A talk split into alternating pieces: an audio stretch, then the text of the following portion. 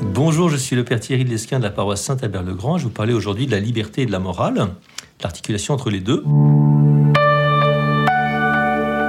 La liberté est quelque chose de très noble. Beaucoup d'hommes se sont battus en son nom.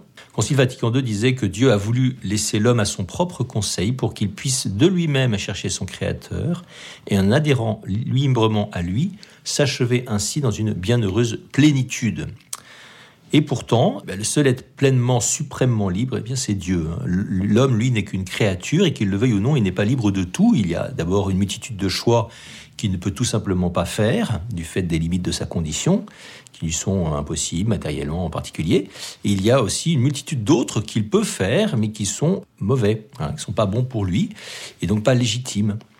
Comme l'indique déjà le livre de la Genèse de façon imagée au chapitre 2, le Seigneur Dieu donna à l'homme cet ordre, tu peux manger les fruits de tous les arbres du jardin, sur abondance, mais l'arbre de la connaissance du bien et du mal, tu n'en mangeras pas, car le jour où tu en mangeras, tu mourras. Donc la liberté de l'homme n'est pas illimitée, elle doit s'arrêter devant l'arbre de la connaissance du bien et du mal. L'homme est appelé à accepter une loi qui le précède, la loi morale que Dieu lui donne. Et le choix volontaire du mal s'appellera toujours le péché, alors l'homme est libre de faire des choix, c'est vrai, hein, mais un petit peu à la lumière de cette parole du livre du Deutéronome que Dieu adresse à l'homme, vois, je mets aujourd'hui devant toi ou bien la vie et le bonheur, ou bien la mort et le malheur, au chapitre 30. Et dans ce domaine de la morale, depuis les origines de l'histoire de l'humanité, le premier péché, hein, l'homme a indiscutablement tendance à faire son marché, que ce soit à l'échelle individuelle ou collective, au nom même de cette liberté, hein, de façon finalement assez étonnante, comme disait euh, Jean-Paul II dans l'encyclique Veritatis Splendor, celui qui vit selon la chair ressent la loi de Dieu comme un poids et même comme une négation de sa propre liberté. Donc la loi de Dieu perçue comme une négation de sa propre liberté, donc liberté perçue comme une autonomie radicale. Il peut même aller jusqu'à légiférer à l'échelle d'une société, d'une nation, non seulement pour interdire certains actes injustes, mais aussi pour promouvoir la possibilité de faire des choix qui ne sont en fait légitimes qu'à ses yeux, hein. cherchant, je, cite encore une fois Jean-Paul II dans Veritatis Splendor au tout début, cherchant alors une liberté illusoire en dehors de la vérité elle-même. Alors aujourd'hui, hein, je prends un exemple très concret, très actuel, selon beaucoup de personnes, eh bien l'euthanasie ou le suicide assisté doit être considéré comme une possibilité de la liberté humaine, et d'après euh, ses défenseurs, il s'agirait ici d'une question essentiellement subjective, donc on n'y fait de mal à personne, pense-t-on, ce qui en ferait donc un choix individuel potentiellement légitime. Ah, j'entends aussi euh, régulièrement des chrétiens dire que ce n'est pas le genre de choix qu'ils feraient pour eux-mêmes au nom de leur foi chrétienne, mais qui comprennent que d'autres non-croyants puissent le faire. Certains trouvent même normal, voire bien, que cela soit rendu possible et favorisé toujours au nom de la liberté. Alors moi, je m'interroge je m'interroge, est-ce que notre morale chrétienne serait à ce point déconnectée de la nature humaine qu'elle ne concerne pas tout le monde? La loi de Dieu serait-elle pour les seuls croyants ou bien Dieu est-il malgré tout le Dieu de tous les hommes, hein, qu'ils le veuillent ou qu'ils ne le veuillent pas hein? Précisément comme croyant, je ne parviens décidément pas personnellement à reconnaître une légitimité au refus de Dieu et, de ses lois. Je retrouve au contraire euh, bien le péché des origines, hein, cette promesse du tentateur d'être comme des dieux, Genèse 3.5, un principe absolu de soi ne dépendant de personne. Mais je me demande si euh, la grande présence de non-croyants aujourd'hui en Occident ne nous conduit pas à considérer ça comme une possibilité parmi d'autres, finalement sans réelle importance, sans réelle gravité, donc sans aucune considération pour leur salut, parce que c'est qu'aux croyants que Jésus promet le salut, à l'inverse de celui qui refuse de croire. Hein. si vous ne me croyez pas, vous pourrez aller voir euh, Saint Jean chapitre 3, verset 36, ou Marc 16, 16. Est-ce que nous pouvons vraiment, euh, tranquillement, euh, de manière insouciante, laisser les hommes faire des choix qui sont contraires à la volonté divine, parfois gravement contraires à la volonté divine, des choix qui peuvent aller jusqu'à engager tout un peuple dans une législation inévitablement euh, entraînante, sans, sans réagir, au nom d'une liberté humaine érigée en absolu vrai que Jésus nous dit qu'il faut rendre à César ce qui est à César, mais enfin, il faut jamais oublier la deuxième partie. Hein. il faut rendre à Dieu ce qui est à Dieu. Euh, Luc 20, 25. Et alors là, Jean-Paul II écrivait encore dans toujours la même encyclique Veritatis Splendor quelque chose de, très éclairant, je pense. La liberté de l'homme et la loi de Dieu ne s'opposent pas.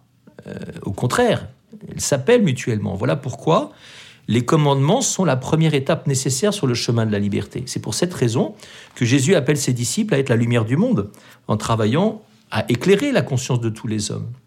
Donc adhérer d'une façon ou d'une autre à des choix humains qui sont contraires, gravement contraires à la volonté divine, ben, ce n'est pas plus tenable pour les autres que pour soi. ça reviendrait à ne pas croire que Dieu est le Dieu de tous les hommes et à se désintéresser en fait de leur sort. Eh bien, le chrétien, lui, il sait que le mal peut être choisi, alors même qu'on n'en a pas une pleine conscience, ce qui peut évidemment diminuer la responsabilité de celui qui le fait. Mais le chrétien sait aussi que le mal engendre le mal. Plus de mal et de la souffrance. Donc la charité doit nous pousser à nous battre pour le révéler, pour le mettre en lumière, afin que les hommes deviennent capables de le rejeter. L'enjeu, il est non seulement temporel pour ce monde-ci, qui est effectivement un monde de souffrance, mais il l'est aussi, et plus encore, pour l'éternité, puisque le péché est précisément ce qui peut couper de Dieu pour toujours. Euh, le choix du mal est même toujours le contraire de la liberté, comme nous le dit encore Jésus dans l'Évangile. En vérité, en vérité, je vous le dis, quiconque commet le péché est esclave. Jean 8, 34. D'ailleurs, le péché est toujours le fruit d'un mensonge à l'opposé de la vérité, puisqu'il travestit un mal en bien. C'est donc une illusion de liberté. En d'autres termes, pour citer le, catéchisme de l'Église catholique, eh bien, la liberté de l'homme est finie, elle est faillible. Et plus on fait le bien, plus on devient libre. Il n'y a de vraie liberté qu'au service du bien et de la justice. le choix de la désobéissance et du mal, mais c'est un abus de la liberté, et ça conduit à l'esclavage du péché, encore une fois. Donc la liberté n'est jamais acquise pour l'homme. Il lui faut y travailler au quotidien en posant des actes, en luttant contre la domination de ses passions. Alors je vous cite ici un petit passage de François Varillon qui disait la chose suivante. L'homme est libre quand il est capable d'affronter la mort, la mort de l'égoïsme sous toutes ses formes. Tranquillité, confort, possession de privilèges, consentement tranquille aux inégalités insolentes du monde. L'homme est libre quand il meurt activement à tout cela, quand il travaille à n'être pas esclave de soi. Je dis activement, c'est-à-dire en posant des actes libres, en prenant des décisions petites ou grandes, qui font advenir jour après jour une liberté plus grande. Depuis des millénaires, le Seigneur met particulièrement en garde sa créature contre la lourde tentation de mettre la main sur la vie humaine, une tentation qui ne cesse de revenir sournoisement sous diverses formes, car il y aura toujours des vies qui nous dérangent, et pas que les autres, hein, nous aussi.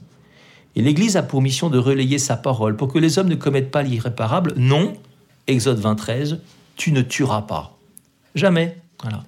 Aucun homme, ni le tout petit, si inoffensif, incapable de se défendre, dès le ventre de sa maman, ni la personne vulnérable, âgée, malade, même si elle te le demande, ni toi-même, ta propre personne, car toute vie est un don de Dieu, qui te revient toujours de recevoir sans te l'approprier.